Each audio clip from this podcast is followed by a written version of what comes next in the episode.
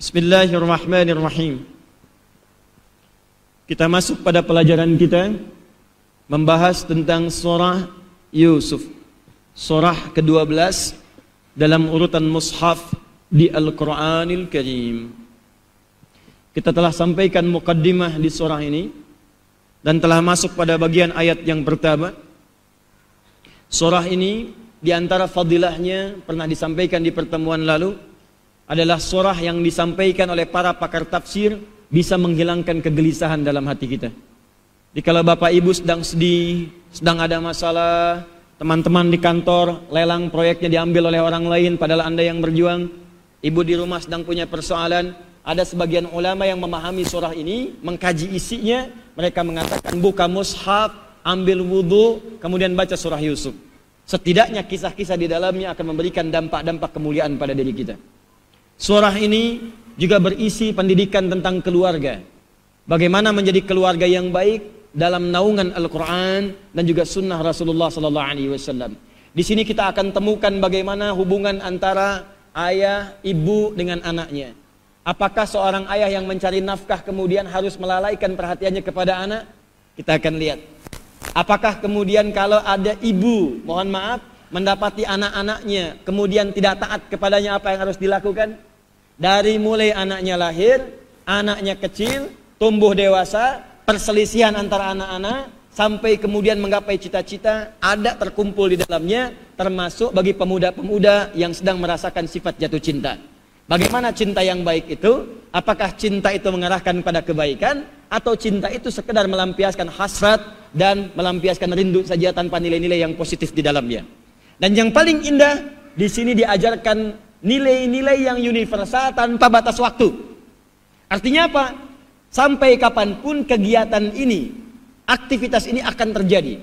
Zaman berubah, tempat berpindah, akan ada kemungkinan perbuatan-perbuatan semacam ini dan Allah turunkan bagaimana cara mengatasinya.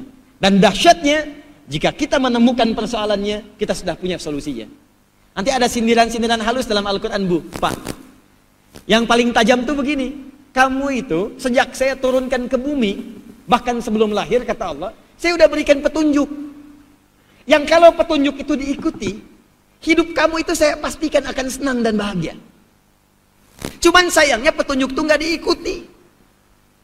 Persis seperti begini, Anda mau ke Al-Fathu nih. Al-Fathu di Soreang.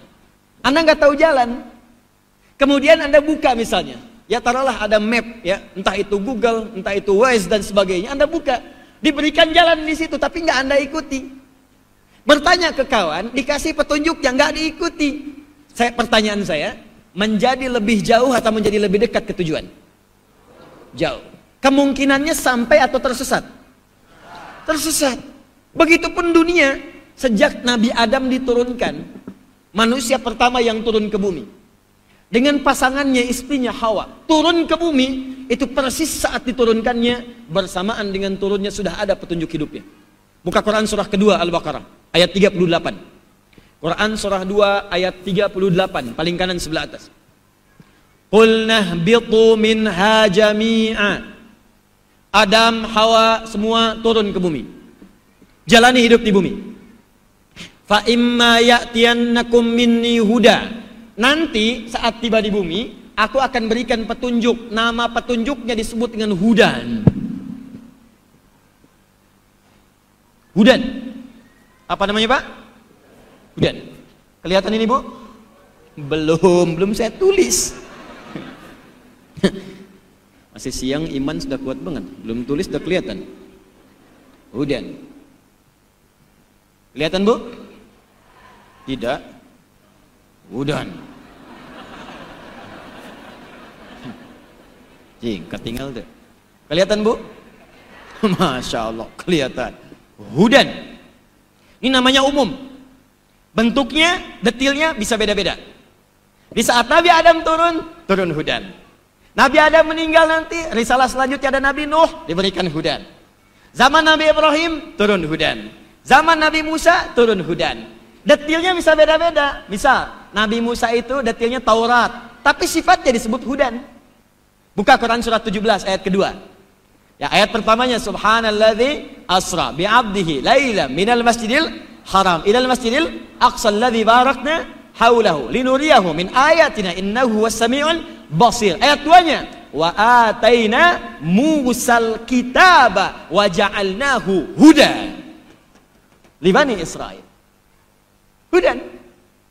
Taurat hudan. Injil hudan. Zabur hudan hudan itu nama umumnya Nabi Muhammad sallallahu alaihi wasallam diberikan oleh Allah petunjuk Al-Qur'an, detailnya namanya Al-Qur'an, tapi nama umumnya hudan. Dari mana tahunya Ustaz? Buka Quran surah kedua Al-Baqarah ayat 185. Paling kiri pertengahan. Lihat kalimatnya. Fokus baik-baik. Syahru Ramadan alladzi unzila fihi al-Qur'an. Di bulan Ramadan diturunkan Al-Qur'an. Apa Al-Qur'an itu? Hudan linnas. Paling gampang Al-Baqarah ayat kedua. Dzalikal kitabu la raiba fi. Teruskan hudan lil muttaqin. Nah, kalau hudan ini diikuti, petunjuk Al-Qur'an diikuti, maaf ya Bu, maaf Pak, ikuti Al-Qur'an.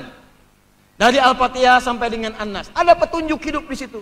Dari bangun tidur sampai tidur lagi, petunjuk di rumah tangga ada, petunjuk dalam kandungan bagi yang sedang mengandung ada, petunjuk menyusui ada, petunjuk bekerja ada, petunjuk berniaga ada, petunjuk di birokrasi ada, petunjuk mencari ilmu ada, petunjuk mengajar ada semuanya. Ikuti semua itu. Keluarkan ayat-ayatnya. Apa yang terjadi? Kembalikan ke Al-Baqarah ayat 38. Fala khaufun alaihim walahum yahzanun. Kata Allah, kalau ini diikuti petunjuk ini, saya jamin, saya jamin semua manusia yang pernah tinggal di bumi fala khaufun tidak akan pernah merasakan kegelisahan. Tidak gelisah. Alaihim walahum yahzanun dan tidak pernah sedih. Tidak sedih. Masya Allah. Tidak gelisah. Sama dengan apa? Gelisah itu lawannya tenang. Tidak gelisah berarti tenang.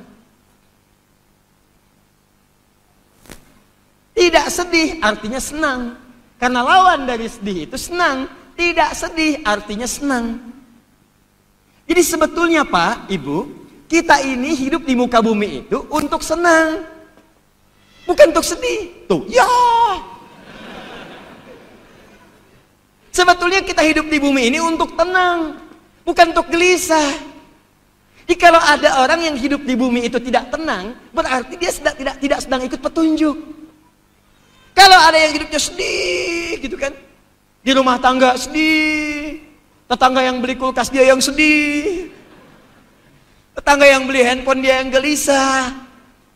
Ya Allah, macet sedikit bikin status. Ceklik sore yang macet. Emang kenapa? Urusannya apa gitu? Coba lihat sekarang nih manusia-manusia sekarang. Media sosial tuh penuh dengan kegelisahan. Bikin status, tungguin komen, saling sindir, itu kan bukti kegelisahan. Itu kan bukti ketidaknyamanan. Artinya ada yang tidak tenang hidupnya. Kamu tidak seperti yang aku kira. Tulis. Tungguin komen sampai maghrib. Cek lagi, cek lagi. Datang komen dari sore yang kunawan cuy. Capek. Ini. Jadi yang salah bukan Allah. Yang salahnya manusia sendiri. Petunjuk gak diikutin. Kenapa nggak kita keluarkan dulu petunjuknya? Nah di antara petunjuk itu ada yang sifatnya bacaan, baca Quran jadi tenang. Ada bu. Kalau nggak percaya bapak ibu silahkan. Sedang punya masalah ya, sedang ada kegelisahan, alih-alih bikin status, lebih baik berwudu, ngadep kiblat, buka mushaf, baca Quran. Demi Allah saya katakan, walaupun solusinya belum tiba, Anda dikhianati di pekerjaan, anda punya persoalan di rumah tangga. Walaupun solusi belum datang, baca Quran itu tenang pak. Enak gitu. Dan di antara surat yang mendatangkan ketenangan dengan cepat, tenangnya cepat, itu surat Yusuf.